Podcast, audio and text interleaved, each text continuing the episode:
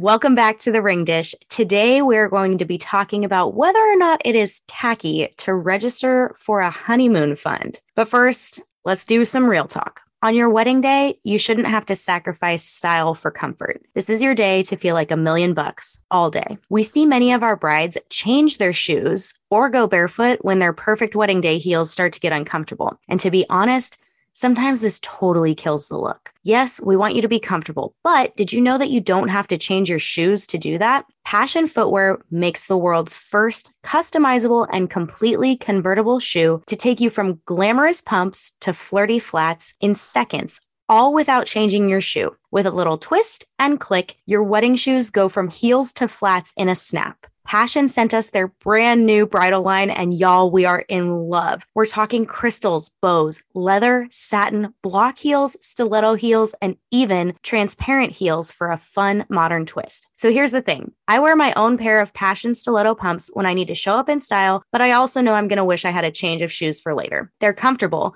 even as heels, y'all and a breeze to switch to flats without giving up the glam. Why didn't anyone think of this sooner? For our listeners, Pashion is gifting us 20% off your perfect wedding shoes. Shop the link in the show notes and the discount will be automatically applied. Pashion, on behalf of Feet Everywhere, thank you. Cheers. So, y'all, we actually get the question is it tacky to register for a honeymoon fund or not? Quite often. Mary, why do you think that is? Let's look at weddings in general. They're full of traditions. And traditionally, the two people getting married, they don't live together before they're married. They move in together after marriage. And traditionally, it was a younger couple. So it was traditional to gift a blender or housewares. But now we fast forward, we're in 2022. Women and men alike are focusing more on their careers. They're getting married later in life. So they've already established a household for themselves. So they don't necessarily need all of that stuff. You don't need to register for a knife set because you both have one, that sort of thing. You still have just like the traditional, I don't want to say values, but the feeling of tradition hanging over your head with everything wedding and it's not a bad thing, but everybody is very reluctant to register for a honeymoon fund because it's like, well, are we allowed to do that?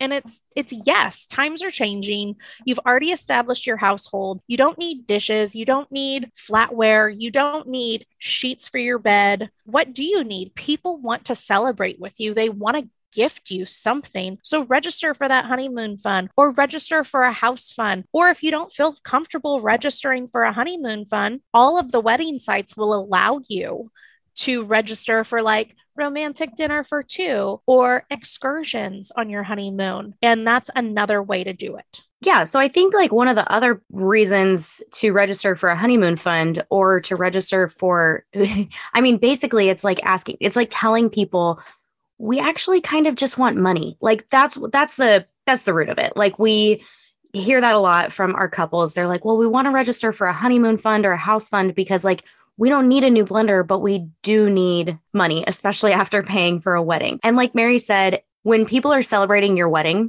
they want to give you a gift that you will actually use and appreciate most often. Now, the only caveat to this, so definitely do register for some things. And they can be things that you are just dreaming of owning one day. They can be little things, but you do want to register for some tangible things because some people want to give a gift. So some people are gift givers. That's what they love to do. That's how they love to show love. And for those people, they want to give you something tangible. Otherwise, absolutely register for a honeymoon fund. In a later episode, we'll talk about registry hacks, and we're super excited for that one. Happy planning.